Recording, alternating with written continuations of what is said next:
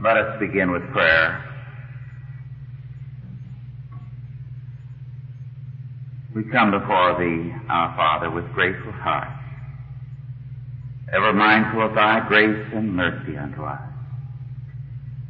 For Thou hast called us by Thy sovereign grace and made us Thy people, kings, priests, and prophets in Jesus Christ. Make us strong in Thy word and by Thy grace, that in all things we may be more than conquerors through Him that loved us. That we may go forth mindful of the fact that we have been called in Jesus Christ to occupy till He comes.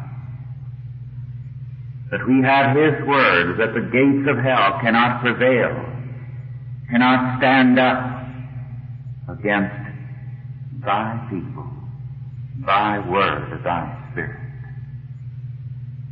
Make us ever bold in Thy word, confident in Thy service, and faithful in our calling to the end that the kingdoms of this world might become the kingdoms of our Lord and His Christ. In Jesus' name, Amen.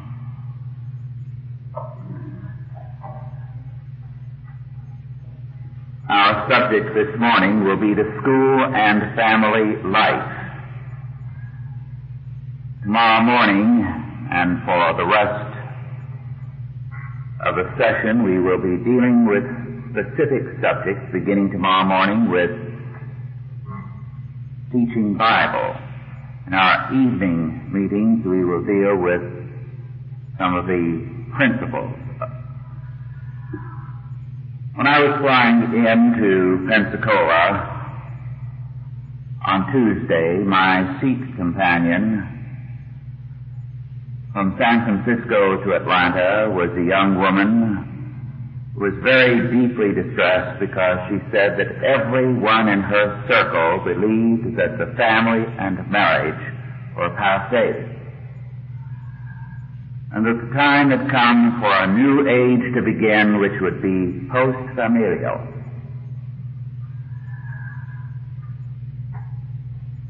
This is a belief which is quite prevalent. It is part of a propaganda campaign that confronts us on all sides. Every form of popular entertainment militates against the family.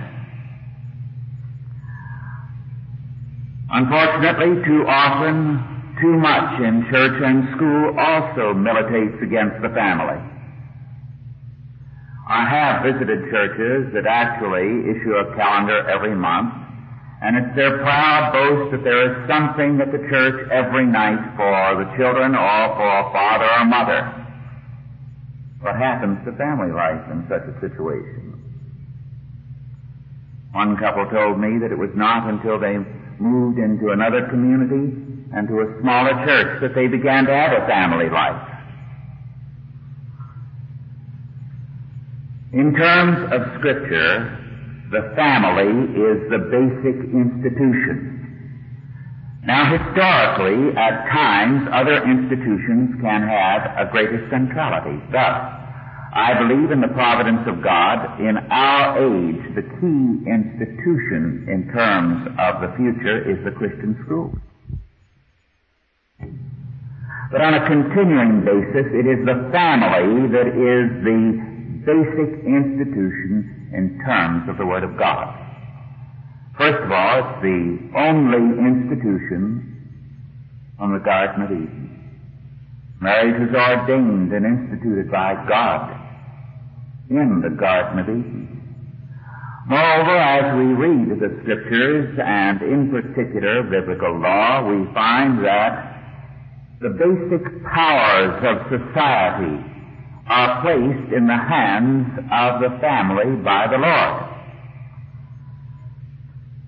What are the basic powers in any society? It's important for you to know this because the enemy knows it and has it in mind in all his thinking and planning. The first and foremost power in any society is the control of children. Because the control of children is the control of the future. This is why socialism always aims first and foremost to control the child. This is why when the humanists first began their work in the United States, they aimed through Horace Mann, James G. Carter, Charles G. Sumner, and that whole motley crew of Unitarian humanists to the core to take over through the state control of the schools of this country because they felt that there was no hope for humanism unless it could command the children. Control of children is control of the future. It's that simple. The state knows it. The humanists know it. The Marxists know it. The Fabian socialists know it. The fascists know it. And it's time we as Christians knew it. Consider how grievous our Lord regards it if anyone offend against a child. He says it is better if a millstone were hung about his neck and he were dropped into the deepest sea.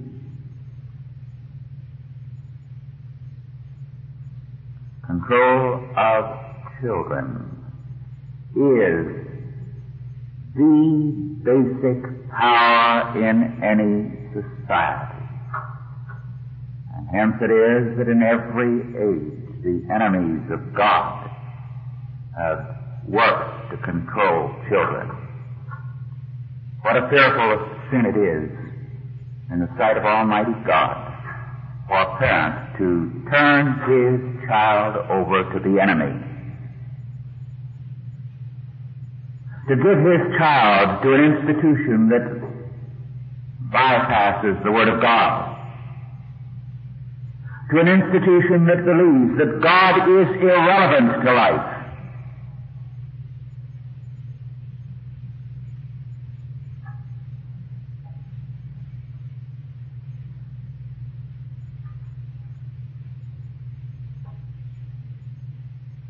It is time we began telling parents who call themselves Christians and who put their children into humanistic schools,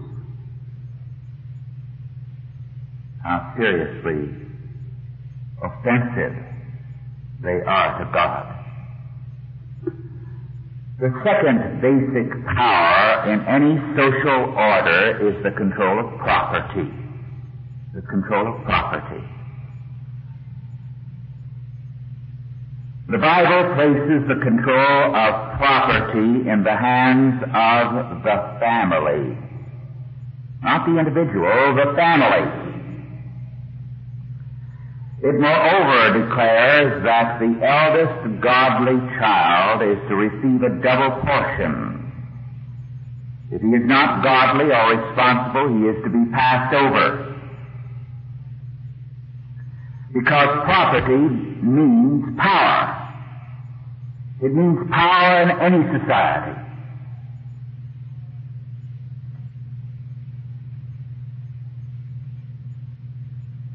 If you have a school with buildings and assets, it means increased power for your school. It's a very simple, obvious fact. Property is power. And essentially, property in Scripture belongs to the family. Thus it is that increasingly today there is an assault on the family to take away control of the children, control of property.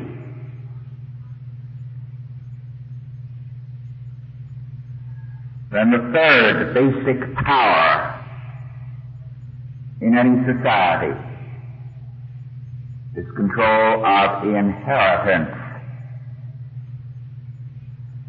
Because in terms of scripture, the parents have an obligation both to conserve that which the Lord has blessed them with and to pass it on to their godly seed. The goal is that the people of God be enriched and the work of the Lord be prospered.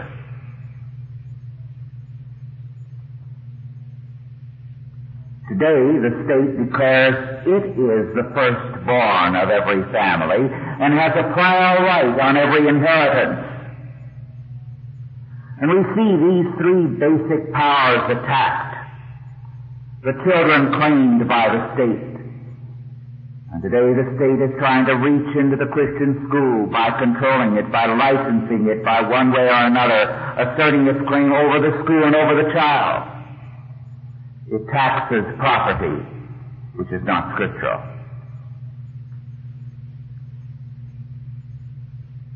This may startle you, but you do not own your property. The state does. The language of the law is that you hold it in fee simple and socage. What does that mean? Socage is an ancient legal term coming from ancient paganism, ultimately Anglo-Saxon, which means tenancy. Fee simple means you have the right to pass it on to your heirs and to use it, but that the basic ownership resides with the state and the state can tax it at will, confiscate it at will, restrict your use of it at will. So that your title to it is a title to use only subject to the will of the state. Now that's the simple legal fact. Sad fact is that a lot of lawyers don't even know the law at this point because they just take the terms without studying their actual meaning. Today, therefore, the state has moved into all three areas, children, property, and inheritance. Let me cite still further powers that the family has in terms of scripture. The family is the basic welfare institution in society. Even today, more people are supported by families than by the federal, state, county, and local governments. Relatives, grandparents, and the like.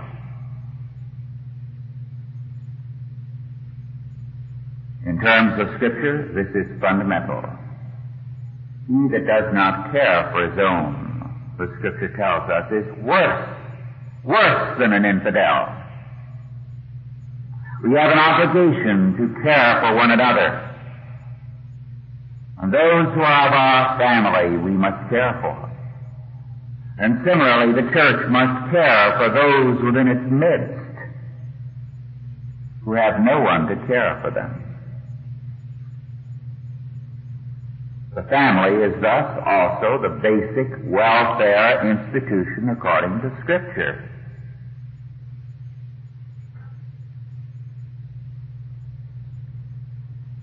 Then finally, the family is also the basic educational institution. I'll come back to that subsequently. But let me call attention to a simple financial fact. More money is placed into education every year by parents than by any or all agencies of government in the United States. Add up what all the Christian and private school tuitions cost, the college tuitions, and it comes to a greater sum. And all the expenditures, however wasteful, of state agencies. But even more basically than that, the family is the basic educational institution. But the family has been under attack, as well as the faith. In the early 1930s, John Dewey, in his book A Common Faith, by which he meant humanism, declared that democracy could not tolerate coexistence with biblical religion. Because, he said, a biblical faith is hopelessly anti-democratic. It is aristocratic. It believes in the saved and the lost, the sheep and the goats, good and evil, right and wrong. And that's divisive. It is anti-democratic. Then in 1948, James Bryant Conant, prize-winning chemist, president of Harvard, former High Commissioner of Germany after the war, also working for the National Educational Association investigating state schools, declared that the institution of the family is incompatible with democracy because the family is a hopelessly democratic, anti-democratic, and aristocratic institution. The family works always to take care of its own. It doesn't think about the children who are underprivileged. And so you introduce a fundamental inequality and aristocracy into society. Hence, of course, the ranting and the raging against the suburbanites and their children. The ranting and the raging against Christian schools and their anti-democratic, anti-equalitarian nature because they put a fundamental difference between saved and lost into the mind of the child.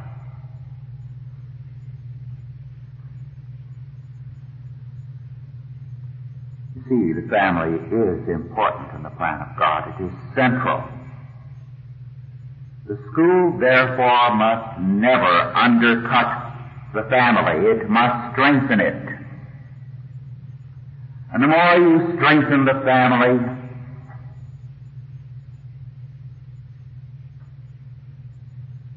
the more God's work will prosper, the more your school will be blessed and appreciated. I can never forget the father who, with some arm twisting from his wife, placed their children into a Christian school. This Christian school was very strong in stressing not only discipline, but manners, appearance and manners, so that the children were schooled to say, yes sir, or yes, ma'am, and thank you, sir. And the father couldn't get over the fact that his son, who had been something of a headache, was not only neat now, but when he spoke to him, and said, uh, what is it, sir? He almost collapsed the first time he got that response. it was such a shock, but he appreciated it deeply. That one thing alone made him uh, walking salesman for that Christian school. The school must not undercut the family and the church must not undercut the family. I think this tells you something about how irrelevant a great deal of our schooling is. Here, according to God, is the most basic fact under the sun, the family, the key to social life, to personal life. We never talk about its centrality anywhere along the line in church or in school. Or consider another thing, something that again is neglected. I had time to deal with the philosophy of the curriculum at length, I would go into some of the subjects that we leave out that should be in it. Our curriculum still follows the pattern of the Greco-Roman world. That's why we have plane geometry in it. But we don't have economics. And everybody has to deal with money. Even a preschool child does. And nobody ever teaches economics anywhere along the line. And yet simple economics means, well, the best definition is there is no such thing as a free lunch. He that does not work, let him not eat. That's where economics begins. We ought to teach it. In fact, our foundation is going to work towards providing material for the proper teaching of economics from a biblical perspective. But to continue, in 1966, a very significant report was issued which by and large was not given the attention it merited. Known as the Coleman Report after James B. Coleman, Johns Hopkins University professor and chairman, it was the Equality of Educational Opportunity Report. It had been some years in compilation. It was a detailed statistical study of all schools in America fed into that new invention, the computer. It dealt with all kinds of schools, segregated schools, integrated schools, black schools, white schools. Schools that had tremendous funds and schools that had very little funds and poor buildings. The results were not exactly the ones that the committee liked. In fact, uh, the Johns Hopkins professor Coleman, who was chairman, has since tried to undercut everything the report showed in some of his writings. But basically, the findings of EEOR, or the Coleman Report, revealed the following conclusions. First, black and white schools were virtually equal in quality. This was a shocker. This came, of course, after integration had already become a reality to all practical intent.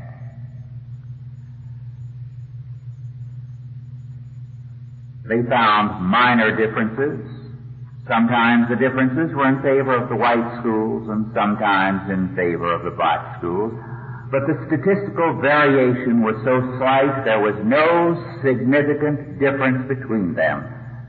And yet all the time, everybody had assumed there was. Then second, the Coleman report revealed that money makes no difference in the result. But a poverty-stricken school district and a very wealthy district were essentially similar.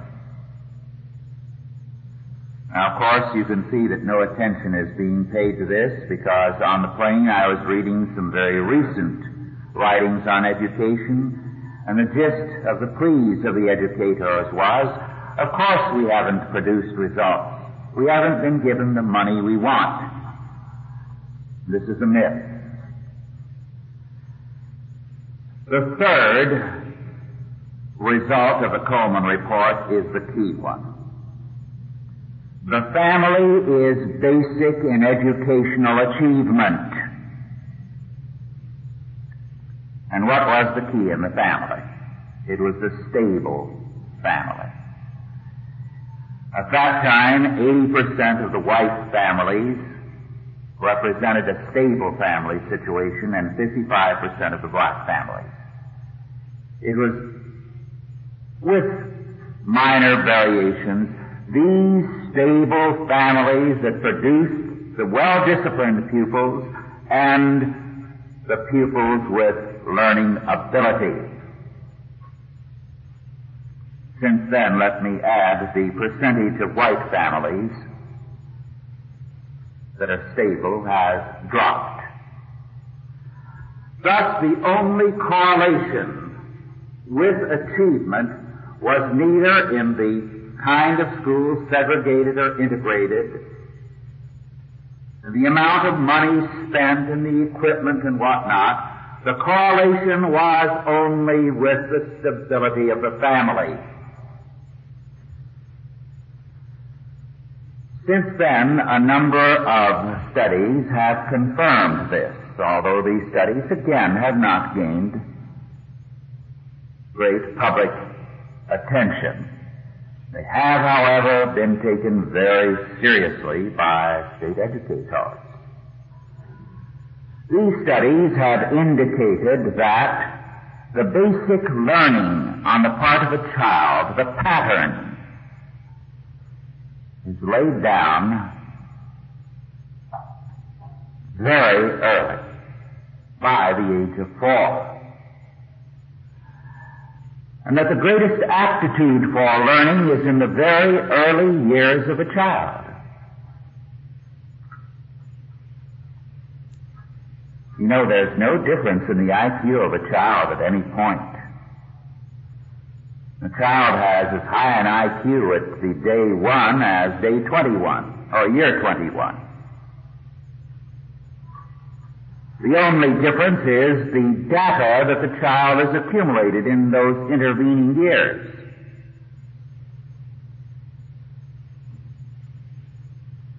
Notice the child. How does it react? The minute it starts talking. My children and now my grandchildren, I'm a very, very doting grandfather. They are continually, the minute they learn to talk, asking, why? How come? They're full of questions. They want to learn. Do you know that in Puritan America, it was regarded as the duty of a godly mother to teach her children to read between the ages of two and four, depending on the child and his aptitude? The child then went to school not to learn to read or write, but to get an education. This is why children could at that time, were advanced, learn Greek and Hebrew as they did at five, six, and seven. The child can learn foreign languages more readily at a very early age.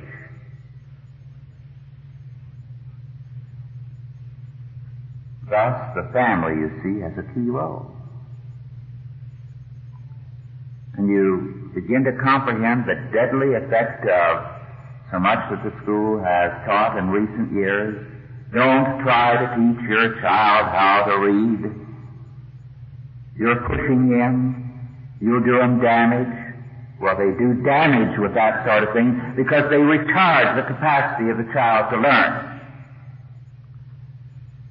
You've heard, no doubt, about some of the wolf children that they've occasionally found in India.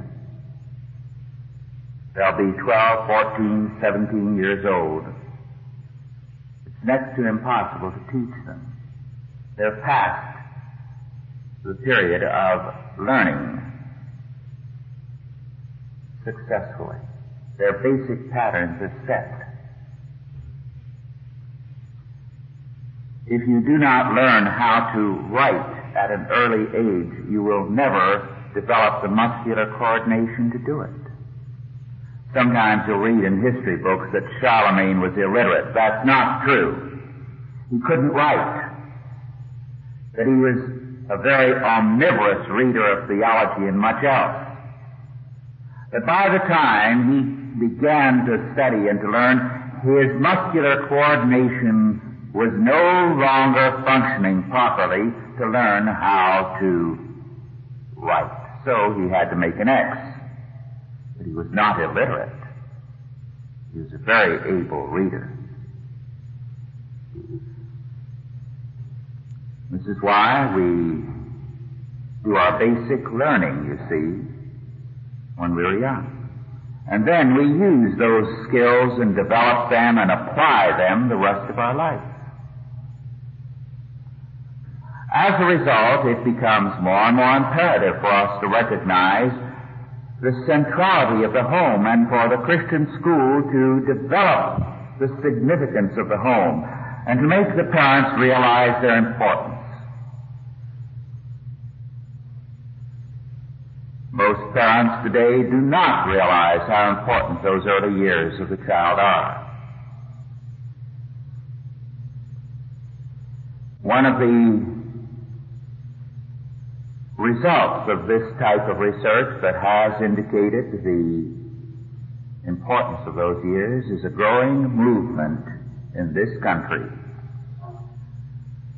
to begin education at the ages of three to four years and to undercut the family thereby and increase the power and the influence of the school. And so the idea is being advanced nowadays by statist educators to create a central campus, a boarding school for small infants in order to nullify the family. The excuse given, of course, is that only thus can they properly educate ghetto children. These children are so underprivileged, they tell us, they will be so permanently warped in their families that unless we remove them from their home setting, those children have no future. Of course, the answer is not to remove the children, but to convert the family and make it a new entity. The Soviet Union in the early days, in the 20s, attempted precisely this kind of program. It felt that they had to make the break with the family in a drastic form. And so the children were taken from their parents, and of course mothers were required to work. And all day long the children were in nursery schools. A mother worked long hours and picked up her baby, took it home, and brought it back the next morning. There is actually a recorded case seen by a Western observer when a mother coming in late at night picked up a baby and started through the door and looked at it and said, but this isn't my baby. And the woman in charge says, what difference does it make? It's going to sleep all night and early in the morning you'll have it back here. So whether it's your baby or another, still a baby. Why did the Soviet Union abandon that program? It was one of their most highly touted programs. They pinned great hopes on that program for the future of socialism. It was to create the socialist man. Well, Dr. Lebedeva, Soviet head of the Department for the Protection of Motherhood and Infancy, said a few years ago, and I quote, Under present conditions, there is no doubt that the home offers a more stimulating environment for the development of the infant than the asylum. Not only have we decreased the death rate in this way by placing the institutional children in private homes, but we have ensured normal development to a much larger proportion of babies. Since in almost every case our asylum trained babies were both mentally and physically backward, unquote. Consider the implications of that.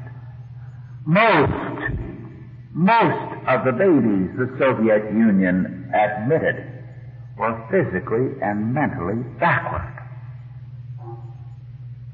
The home and the mother are that important to the development of the child.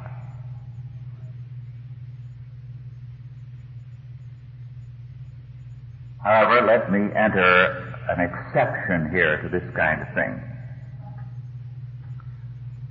Orphan asylums have been, on the whole, very much as Dr. Lebedeva described them, whether they've been in the Soviet Union or in the West. The exception has been Christian institutions that are genuinely Christian. Let me cite a specific example. Until a few years ago, when it was bought out by another outfit, one of the major shipping lines was the Captain Dollar line. And the dollar ships were once, from the sailing days to recent years among the major fleets of the Pacific. Captain Dollar was an old-time Presbyterian. He established a large orphan asylum in Marin County north of San Francisco for boys, for homeless boys. San Francisco in those days was a very unstable place and there were a great many homeless boys. Captain Dollar's boys, as they came to be known, were under the care of Christian couples. There were 60 boys to a couple.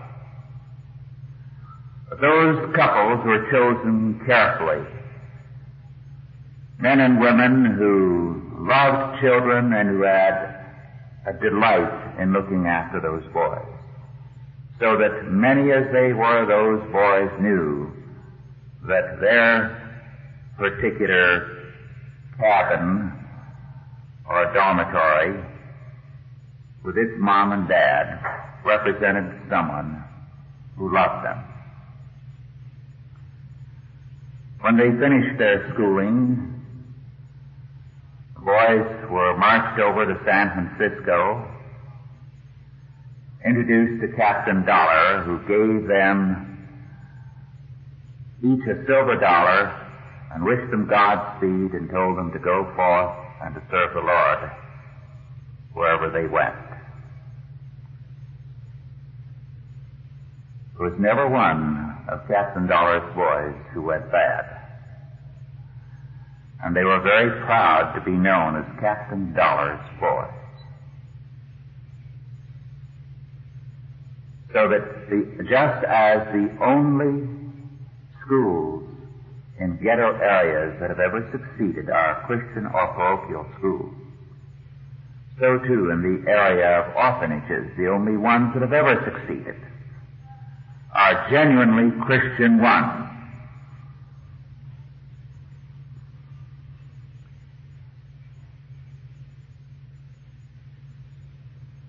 Now, it becomes clear how important the family is in the educational process.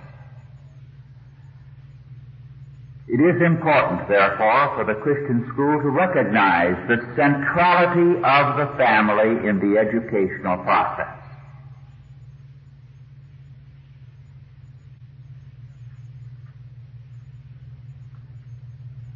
The school, therefore, must work with the parents carefully to enable the parents to see their responsibility, to recognize their importance,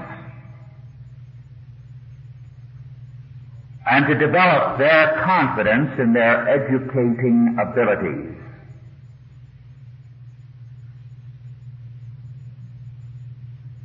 No one teaches a child more than its parents.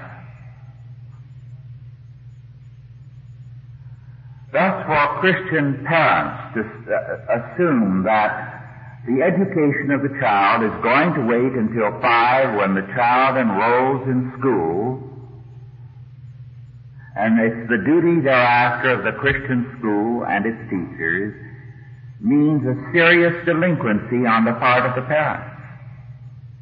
It is the duty of both church and school to point this out to the parents.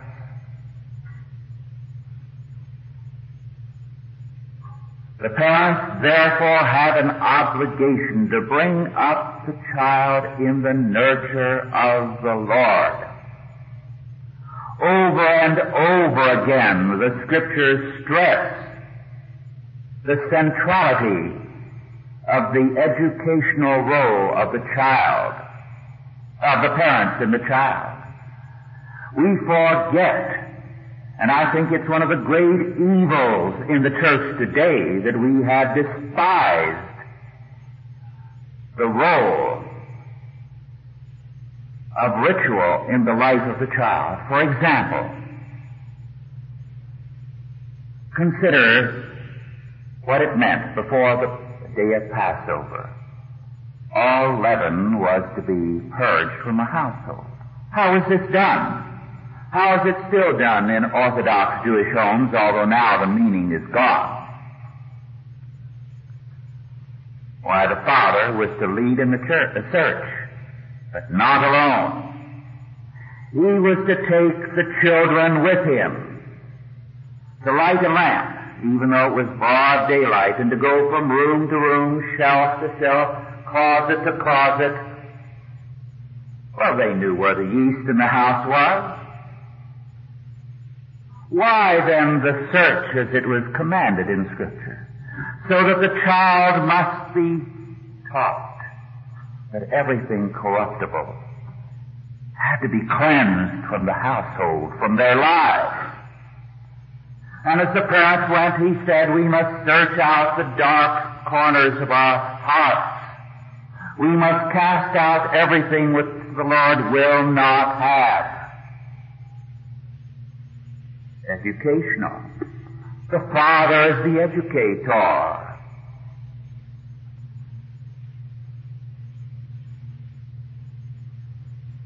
During my ministry, and I have not been in the practicing ministry as a church pastor. I consider myself an evangelist in education since the beginning of the 60s. But in both denominations where I worked, I was a real headache because they never dared tackle me on a practice. I practically defied them to. Regularly reported to them. I did what I believed was the requirement of Scripture, practiced in the Old Testament, and we know from the very earliest Christian documents practiced in the early church. I served communion to children. I asked the parents to prepare them for communion. And I geared the communion service to the children. Now it may startle you. But remember what the Passover was. The youngest child, male, who was old enough to speak was to ask the father at the beginning of the service, Father, what is the meaning of this? And the father was to say, My son, the Lord with a mighty arm delivered us out of Egypt. And by his grace he saved us. And he was to go on and to relate the history of salvation and God's grace and the meaning of that which they were commemorating in the Passover. And I did the same thing with every communion service. I told the children what it meant. It was surprising how many parents learned what it meant. Now you can go on through the Old Testament. It's good reading, you know. And you'd be surprised how much of every one of the ordinances of the Old Testament church are geared to the child.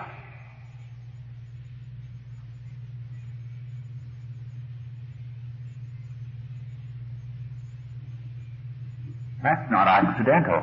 It's the Word of God.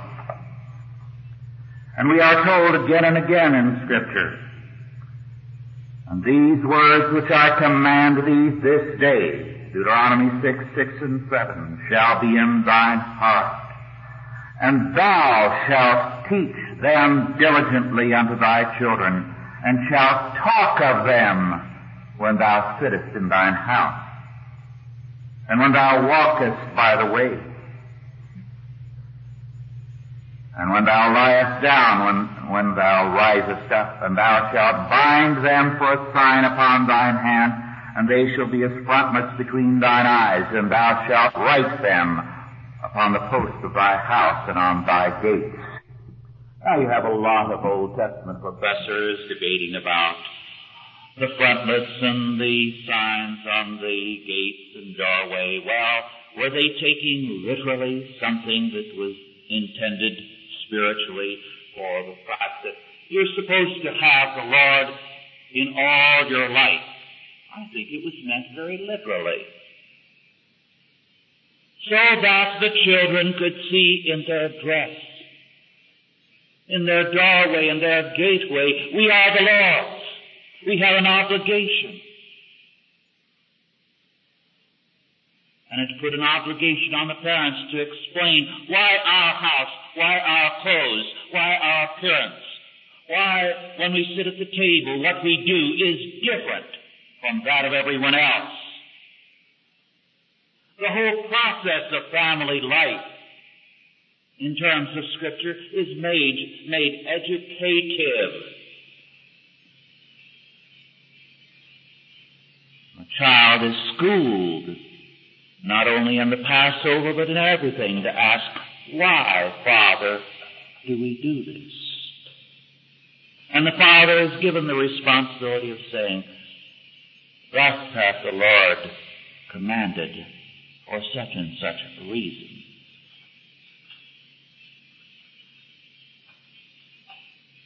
You see what this opens up in terms of the meaning of Scripture. Thou shalt talk of them. Thou shalt diligently teach them. This is an important and central aspect of Scripture. Now this, you see, puts a different light, does it not, on what our Lord said. So that the children could see in their dress, in their doorway, in their gateway, we are the Lord's. We have an obligation. And it's put an obligation on the parents to explain why our house, why our clothes, why our appearance, why when we sit at the table what we do is different from that of everyone else. The whole process of family life in terms of scripture is made, made educative. A child is schooled not only in the Passover, but in everything, to ask, why, Father, do we do this? And the Father is given the responsibility of saying, Thus hath the Lord commanded for such and such a reason.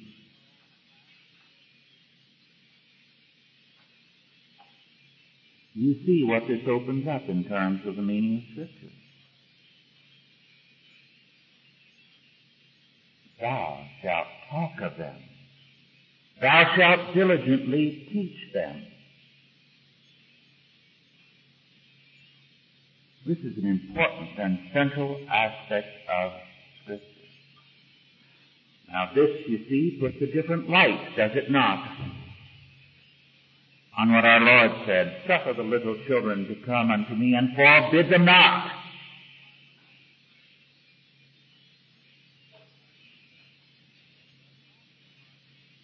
They had access to their Father in heaven through Him. Our Lord is indicating the centrality of the child not only in His ministry, but in the ministry of all those who belong to Him. Don't push them to one side. Don't leave their education into the hands of others. You are central.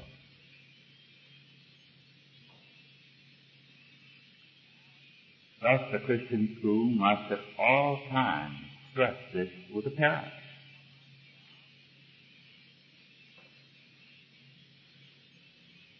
Has it ever occurred to you why, and I shall touch on this more tonight, we do not have as many child prodigies as we once did? You've no doubt read how in bygone days there were so many child prodigies around who at a very early age could command such a remarkable scope of knowledge. The fact is, those child prodigies always had parents who delighted in educating them from their very earliest days. That was the key. Those key years were never neglected.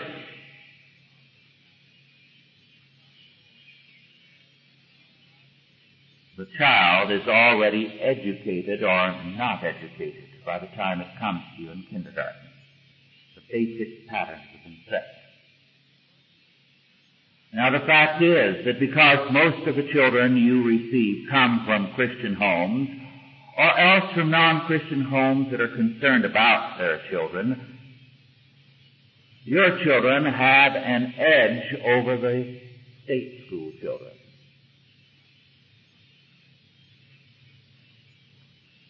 When studies were made of the students involved, the university students in the rioting and in the drug culture of the 60s and early 70s, it was found that there was a high correlation, almost an infallible one, between those children and a permissive home, where the child was subjected to this so-called non-directive kind of situation. Let the child grow up and decide for himself. Such children were incapable of self-discipline, incapable of doing anything more than exactly what they did.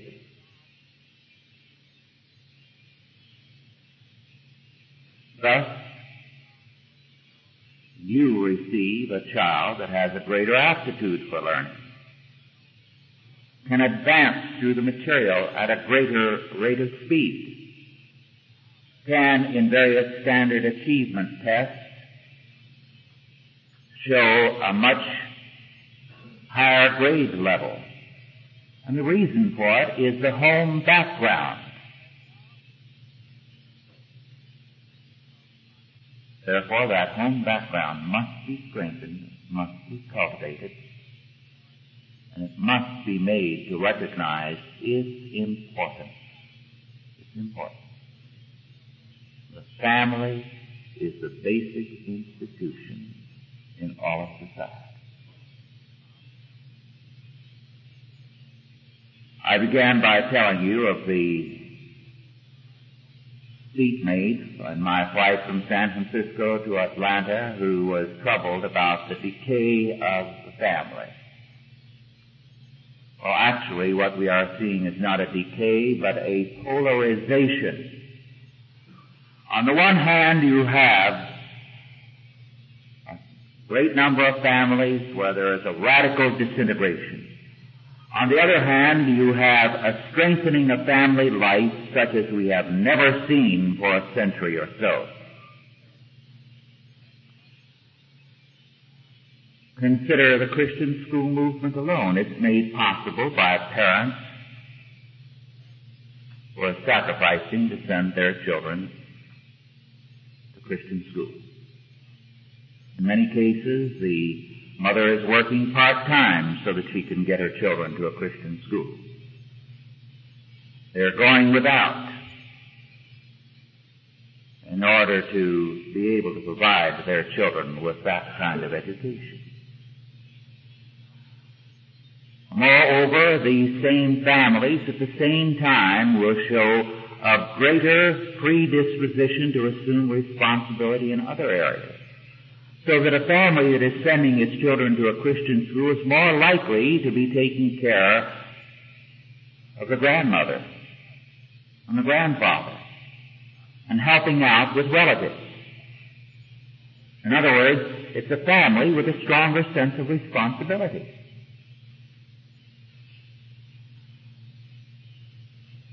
Zimmerman and Cervantes in their book, which unfortunately is now out of print, entitled simply The Family,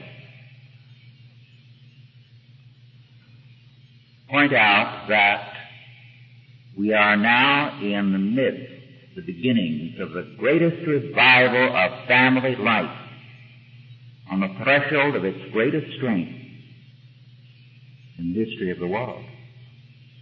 The Christian family is beginning to flex its muscles and feel its power. As a result, and I shall conclude in a minute or two because I do like to leave enough time for questions. There is, as I indicated with Conant, a tremendous assault on the idea of the family and a legal warfare being waged today against family life. That's the meaning of the Dade County incident.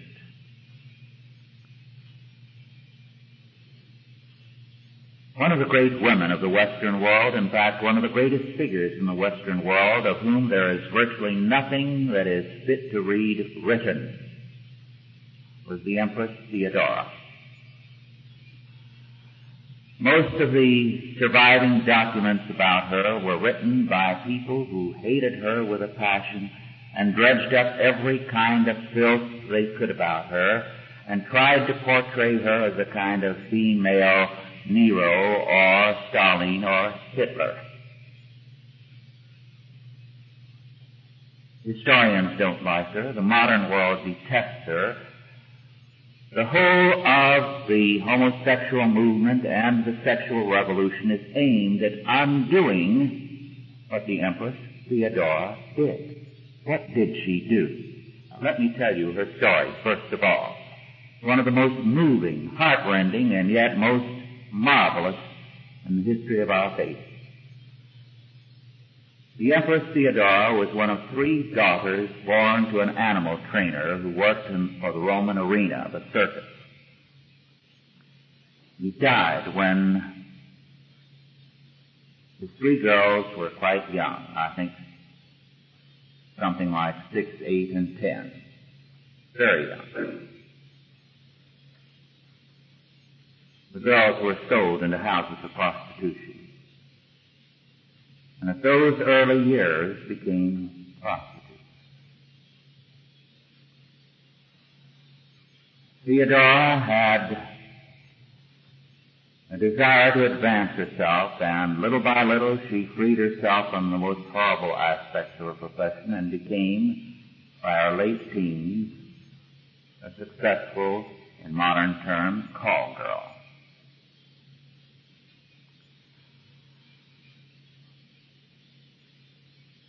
She was taken on a business trip by a wealthy businessman to North Africa. She argued with him about something and he became very angry with her and dumped her and left her without paying her. At the same time, she picked up some kind of viral infection and became seriously ill and almost died. a Christian, a presbyter, took her in and nursed her back to health and taught her the plan of salvation and a great deal of scripture. It did not take at the time, but it entered deeply into her consciousness. When she was well, she returned to the capital. Subsequently, she became involved with a young lawyer. This young lawyer was the nephew of a general. He had grown up in a small town. His uncle, a general who had risen from the ranks, was an elderly man and had no children. He had written to his sister, a very poor woman, and said, from all your letters, you indicate that your son is very intelligent. Send him here to me. I will adopt him and give him a good schooling. Boy proved to have an aptitude for law.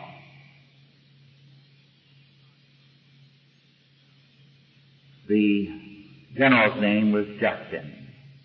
He changed the nephew's name when he adopted him to Justinian. Justinian and Theodora met.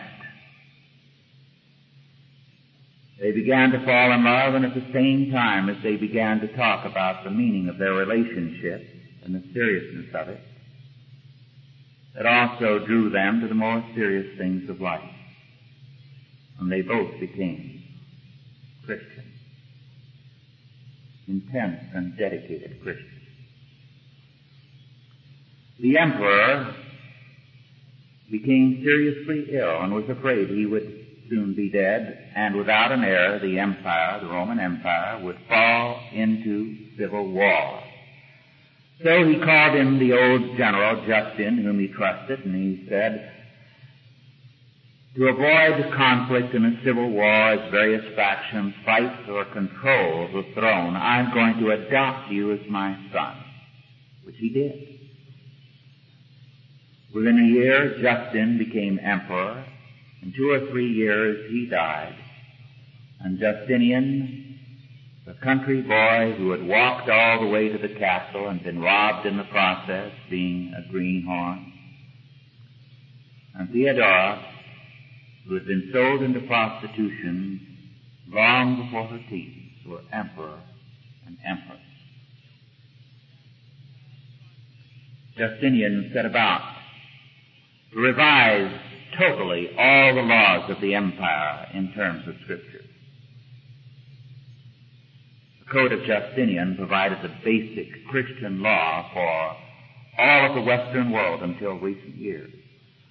But more important, the Empress Theodora sat down and worked with the lawyers and said, all laws dealing with sex and the family, I'm going to take a hand in and they're going to follow scripture literally. So that all sexual regulations outside of marriage are going to be against the law. The only kind of legal sexuality is between husband and wife. Second, any kind of sexual contract other than that of marriage is illegal. Every kind of perversion specifically condemned by law shall receive the punishment condemned. So that homosexuality and everything else was not only banned, but the death penalty decreed for it. The only heir to property will be the legal son and wife, because up until that time, a man could die and the wife and children find that a mistress and an illegitimate son they knew nothing about were the heirs. And so on down the line. Scripture was simply written into law. And that's why you don't find anything good about Theodora.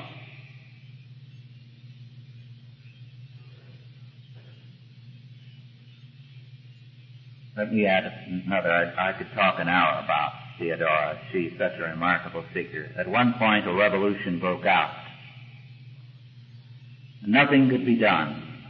And finally, outside the palace, there was a ship anchored and they were going to escape, try to flee somewhere to safety and surrender all hope of the empire.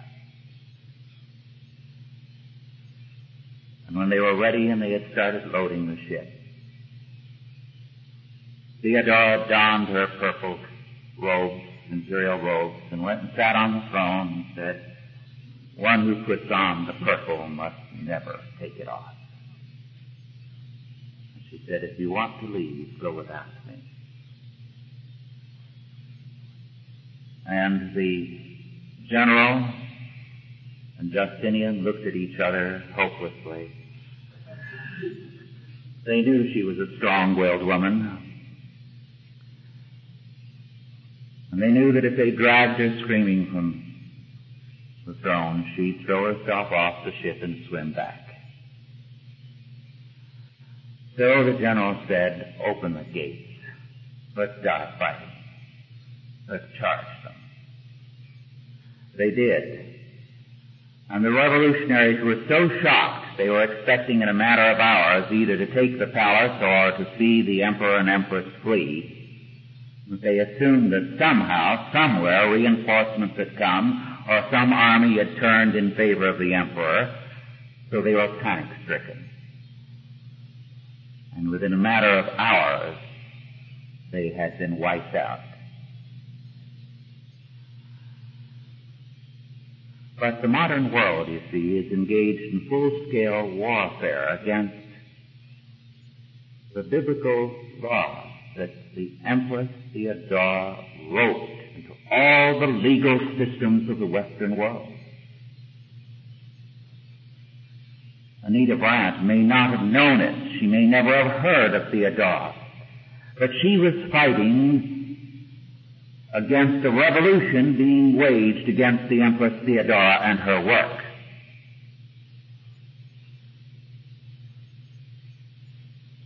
We are in the midst of a warfare, a holy war. Everything is being done to undo the work of Theodora, which was the Lord's work. We must, as Christians, further the beginnings she made. Are there any questions now? Yes. Well, there are a number of books on Theodora. The only one that's not a good one, but it's readable. And it doesn't insult Theodora's memory, although it, it isn't there at times. It is by a popular writer of a few years ago, Harold Lamb. I do not recall the exact title.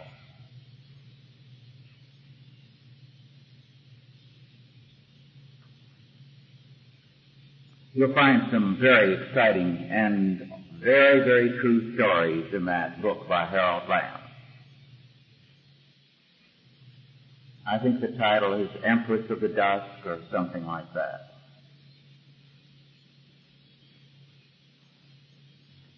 There'll be a great deal in that book that you can read aloud to uh, students. Quite exciting, especially the battle where they defend the capital against the Huns. Tremendous story.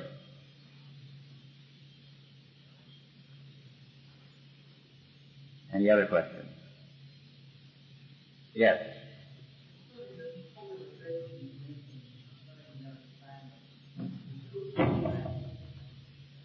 Uh, yes. I believe we are seeing a polarization Twenty years ago, most people were in the middle, and only a few were ready to make a stand at either end. Now, there is increasingly a tendency towards polarization. People are making a stand in terms of humanistic education or Christian education, in terms of an all-out faith or anti-Christianity. So I do feel that we are very steadily moving towards the polarization. Now, um, one of you remarked how visiting California recently, it was amazing to see how sharp the extremes were. We're seeing the polarization there a little more than you will here. On both sides, the issues are a little more strongly developed.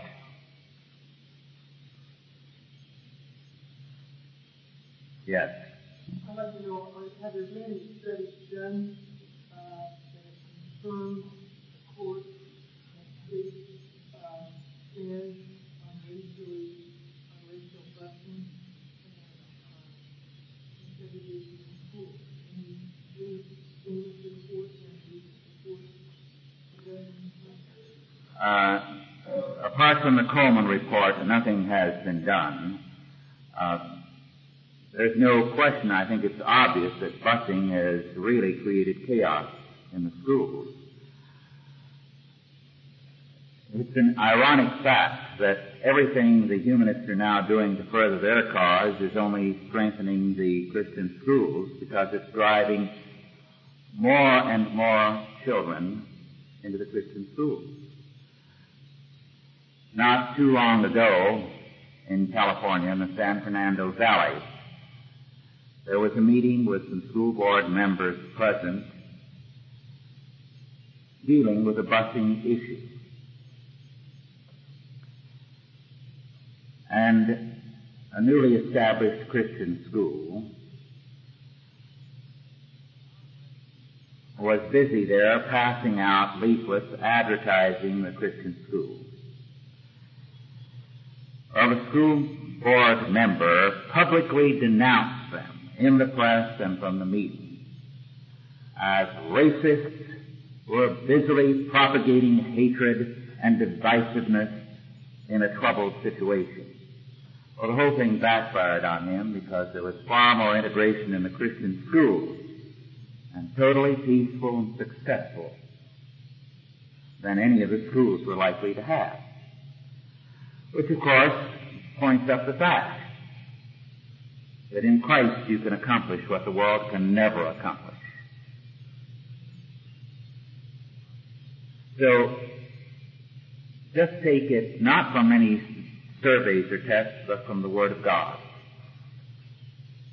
He that sinneth against me wrongeth his own soul.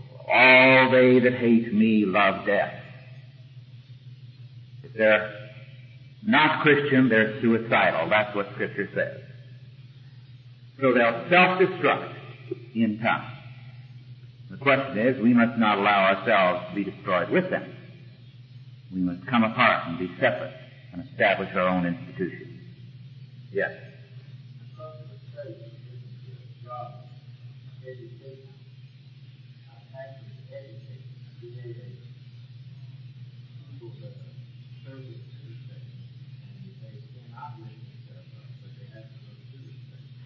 Yeah. Exactly. The state schools do not see as their primary goal education. They are ready to grant now that the Christian schools are far more successful in teaching. Thus in court cases they are, since the Whisner case, saying, we don't want that brought up. We'll concede that they're getting more book learning in the Christian. But they are not being trained for democracy and for life in a democratic state. In other words, they're not being politically oriented in terms of the humanistic plan of salvation by means of the state and the state's educational program. So they're saying they're being taught the wrong plan of salvation. That's exactly what they mean. Yes. You uh, the book?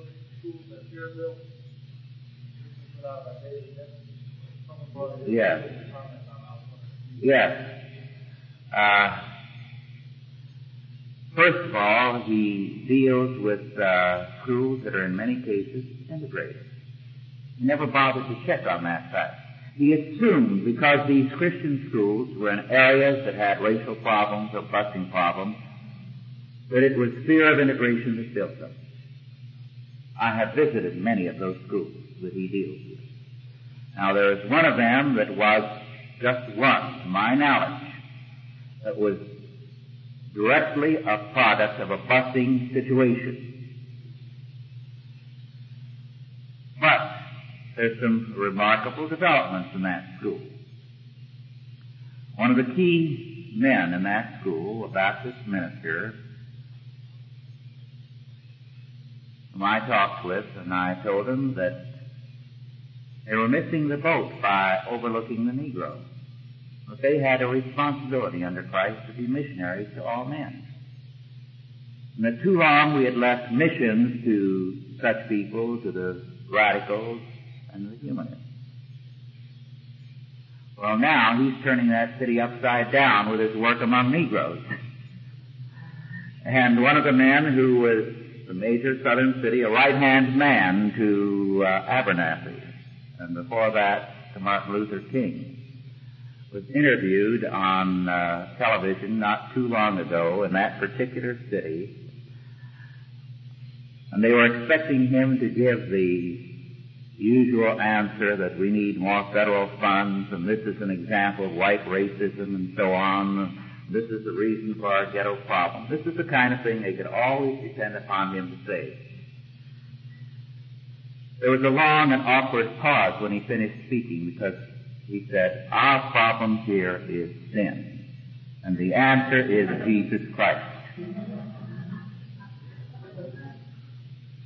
So you see, even that one school that supposedly fear built is now beginning to take a different attitude. So this book is based not on actual research, but on a presupposition that if there's a Christian school, it wasn't founded upon Christian principles, but on racist premises. Yes.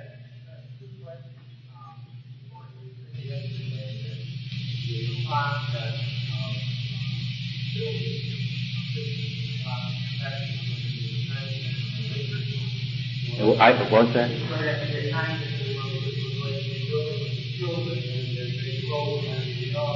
Yeah. Mm-hmm. on the nationwide front, part of the education ICT, that students are rapidly moving to bring kids to homosexuality. That is not that easy, in fact, it may not be a company, you know, fire before becoming volatile. Of course. And uh, I see this stable mentally, type of thing. Right. This deal from the ones that uh, we have to get the job, and then two, on the other hand, back to the family, which my own dealing with families, families that now students that problems and are coming for help. One of the things I found is that many of these same families, parents come to want why they, they don't want to control their children, they want help. When help is given, they're unwilling to go the higher route, they want to the desired end, they want to be secure, but they're unwilling to make the time commitment to whatever they need to do. They're not willing to go all the way. Um, how All right. Let's take, let's be very specific. You're right, the homosexual issue is flaring up all the more. Thank God. Because it's forcing people to confront it. Now, let me give you the story in California, and I could repeat it across the country. A few years ago, as a routine thing to satisfy the San Francisco gay community, the state assemblyman from San Francisco introduced a measure to legalize homosexuality in the state of California and to remove the severe penalties against it. Sad to say, he, uh, when he introduced it, he did not expect to do anything but to do a favor to the gay community in San Francisco so they wouldn't be angry with him. He thought it would die in committee. The Christians were asleep. One assemblyman tried to rally Christian opposition to it, and he was told by many pastors, well, that's the social gospel to get involved in that. Or we believe in the separation of church and state, so we don't want involved. Finally, somebody told him there was somebody who was politically oriented, meaning me. Uh, I told him, no, I'm biblically oriented. That's why I'm concerned. So I did work with him on it, but it was impossible to get support. So it went through. At the last, some pastors rallied, but it was too late. Then some Christians in the state senate and elsewhere tried to start a measure to put it back on the ballot. The pastors killed it. They forbade up and down the state the admission of it into their churches. Now, of course, they're seeing some very frightful things. And this is beginning to compel them to wake up. So you see, what we're getting is a polarization. They cannot be neutral. They've tried to be neutral. They've used excuses. So it's a tremendous factor now in many circles in compelling people to wake up. So I'm very glad that this issue has come up because it's forcing Christians to rethink their position and to recognize there is no neutrality in the war between Christ and Satan. I could go on with more, but our time is up.